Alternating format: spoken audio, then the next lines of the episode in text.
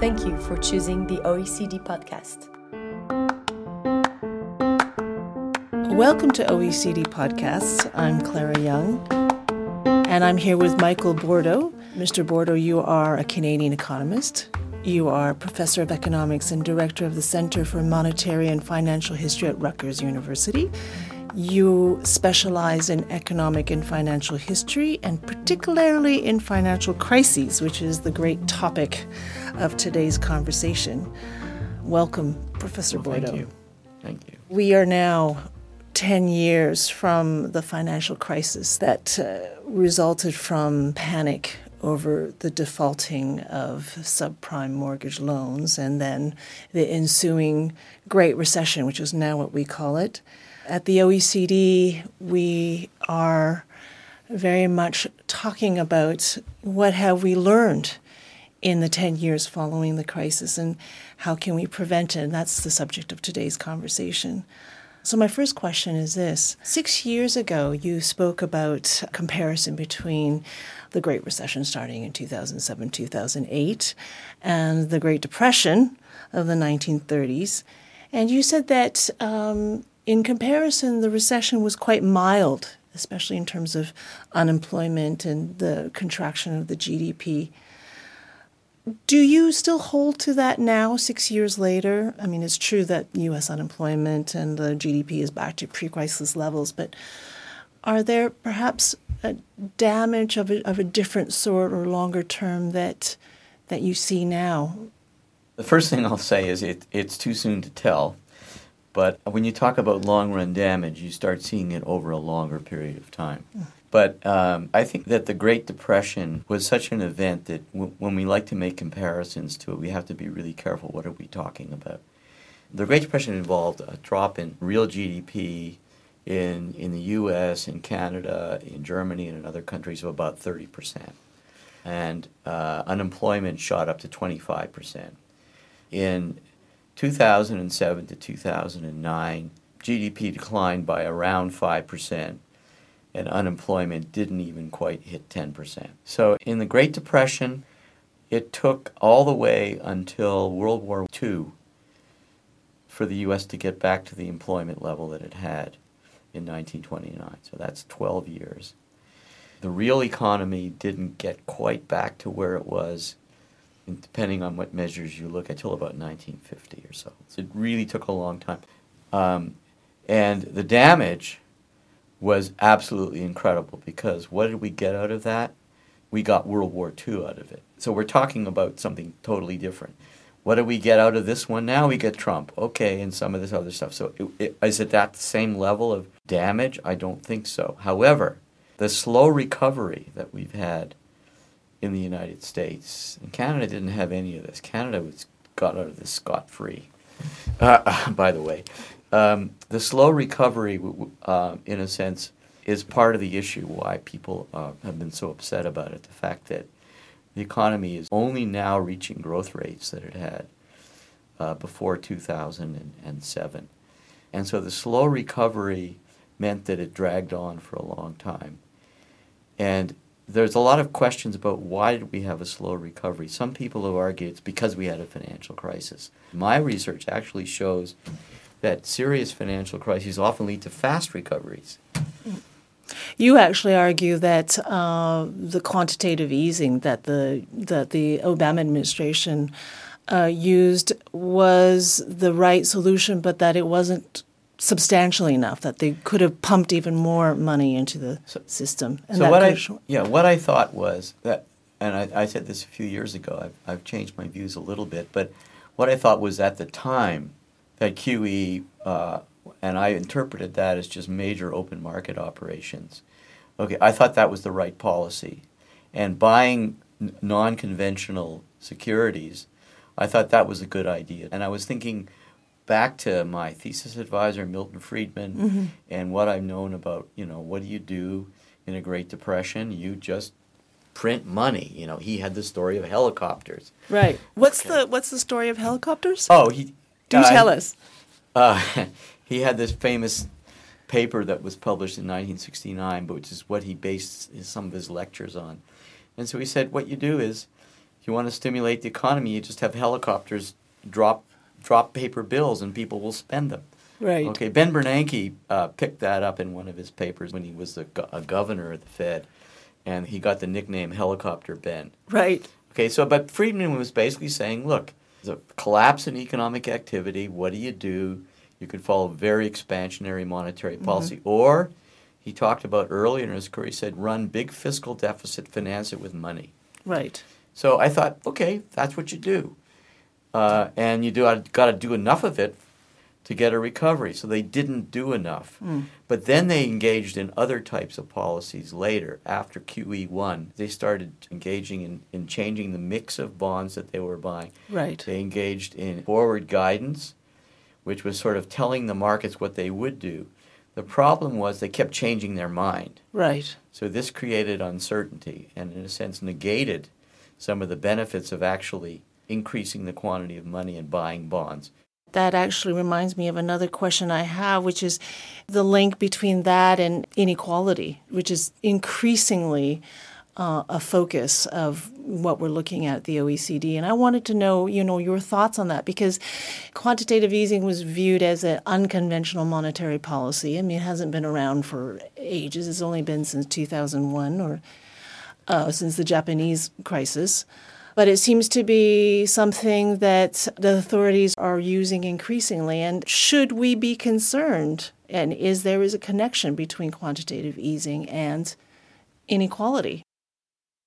I cannot see any link. I see inequality as a reflection of real forces in the economy. By real forces, I mean the forces that drive economic growth. And when you have slow growth, you tend to get rising inequality.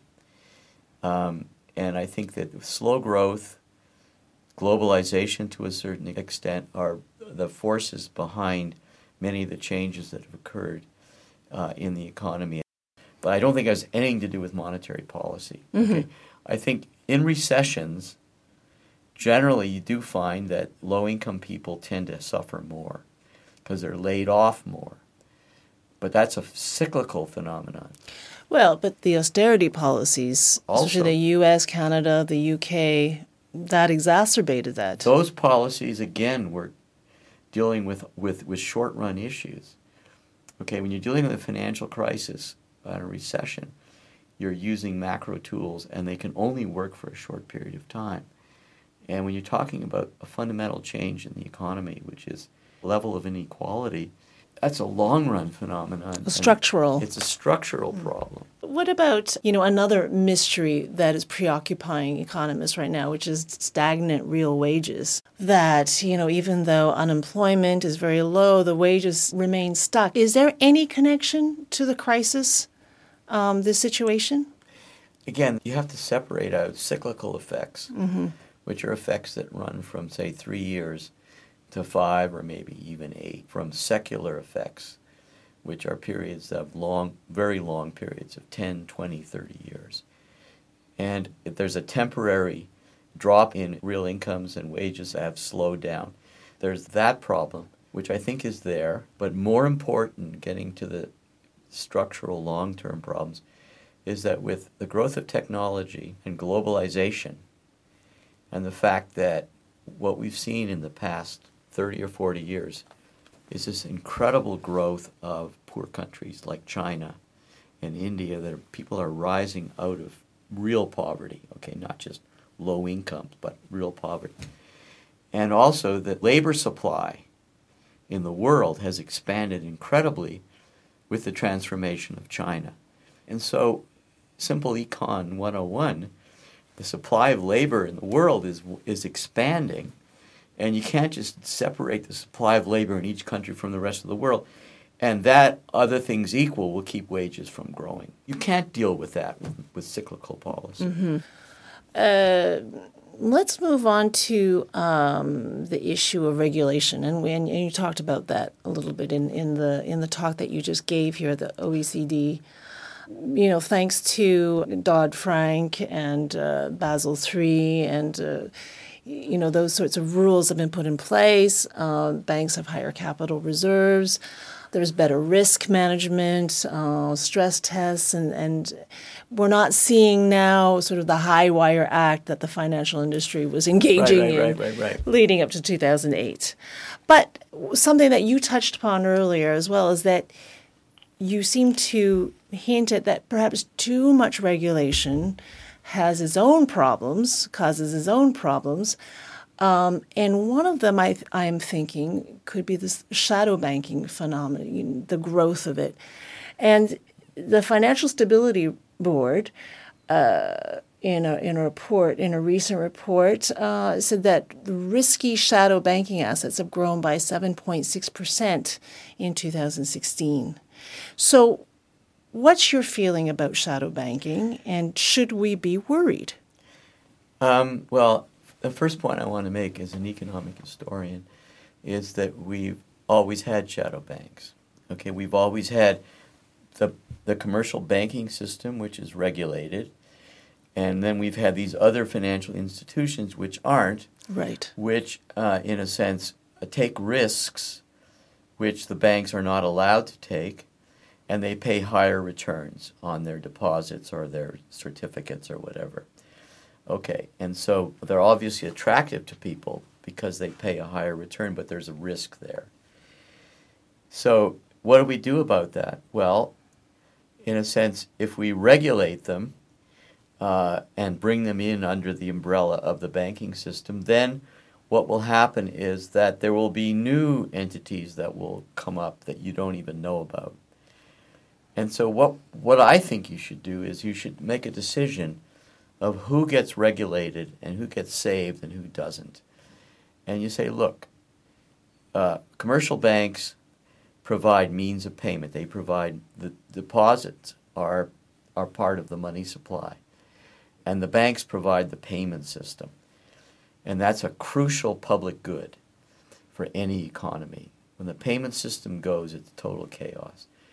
So we should guarantee that we're not going to allow the payment system to fail and that's what we do. We regulate them. We have deposit insurance, et cetera, et cetera. Okay, and that I believe is what we should have. The rest of them, in which we what we do have. That's what we do. The rest of them, my view is very a very old-fashioned term. Okay, sauve qui peut. The French word means too bad, tough luck. Or buyer beware. Buyer beware.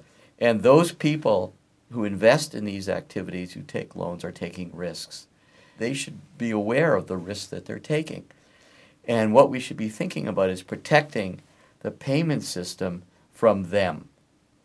The payment system from from the shadow banking system. Mm-hmm. That you know, unless you decide you do what in a sense Ireland did in 2008, which you say we're going to protect the entire financial system, which means you're taking on a liability which eventually, if there was a problem, the taxpayers would have to cover. And then you transform a banking issue into a sovereign debt issue. If you don't want to do that, you have to draw the line somewhere. Mm. hmm Okay, and I think that there needs to be some risk in the economy, and there need to be consequences for people taking on risk. Right. I'm just going to ask one last question. Okay. Though we uh, try to learn from history, uh, the information and the technology and the pace keeps changing. And you know, in the in the in the in 2008, the problem was you know the securitized bundled subprime mortgage loans and the way they spread. And and it took uh, the market a long time to figure out what that was and how it was getting into everything and how it was spreading. And so there's we're always playing catch up. And they say that with the, these regulations that we have now, that as soon as they made them, they were behind. So, you know, just in the big picture, what can we do about the fact that we are always a little bit out of the loop in okay. terms of.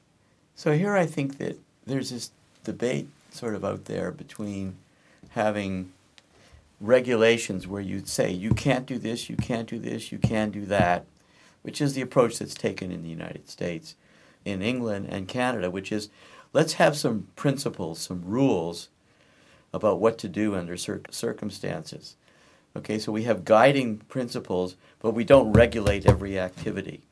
That's the way I think it should go. So, what, for example, is a guiding principle in Canada? Um, Okay, let me think about it. Uh, so in Canada, what they've done is, I mean, the, the chartered banks, they're pretty heavily regulated. Um, but the charter banks have also, over time, have become universal banks. So that the stockbrokers and the mortgage finance all is within that that in the Canadian banking system, and so the government regulates them carefully, mm-hmm. and that's it. They leave them alone, and th- they say anybody that's going to be providing payment services to the public, we are going to regulate, and the rest of them, they they, they really don't that you decide on, we're just not going to set up regulations for every part of the economy. Right, and so so banks like, for example, Toronto Dominion, where they that's the bank, and then they're the same bank in all the different provinces in yeah, Canada. Right. Whereas in the states, you have every state has their own regulation, yeah. and you have all these. So that's a whole banks. different issue. That's mm-hmm. a big problem. If you want to get into the United States, one of the big problems they've had in the past was the banking system structure was huge problem. They now have nationwide branch banking in the states, which Canada does too, and they have universal banking too, but they do not have the kind of regulatory oversight that Canada has. So in Canada, you've got the Bank of Canada is a central bank, okay, and then you have OSFI, and it regulates all of the financial institutions. One regulator that regulator is in close coordination with the Bank of Canada. What do you have in the States? You've got the Federal Reserve, and then you've got something like 12 or 14 different regulators that regulate each of these markets. And so what happens is you get these coordination problems. Right. Okay, where each regulator is connected to the industry it's regulating, worries about its problems, doesn't think of the spillover effects. Now, they have this council that they've set up under Dodd Frank, which is supposed to do that. But it's, uh, you know, I don't want to go into details, but it, it hasn't really done very much, and mm. it's unclear it will really work. So the thing I wanted for Canada, for the U.S., was to set up something like they have in the U.K., mm-hmm. Canada, New Zealand, Australia. You have maybe one financial regulator, right, or two, but not 14 mm-hmm. Too fragmented. It's too fragmented. Right. Thank you, Professor Bordo. I'm Clara Young for the OECD podcast. Thank you for listening.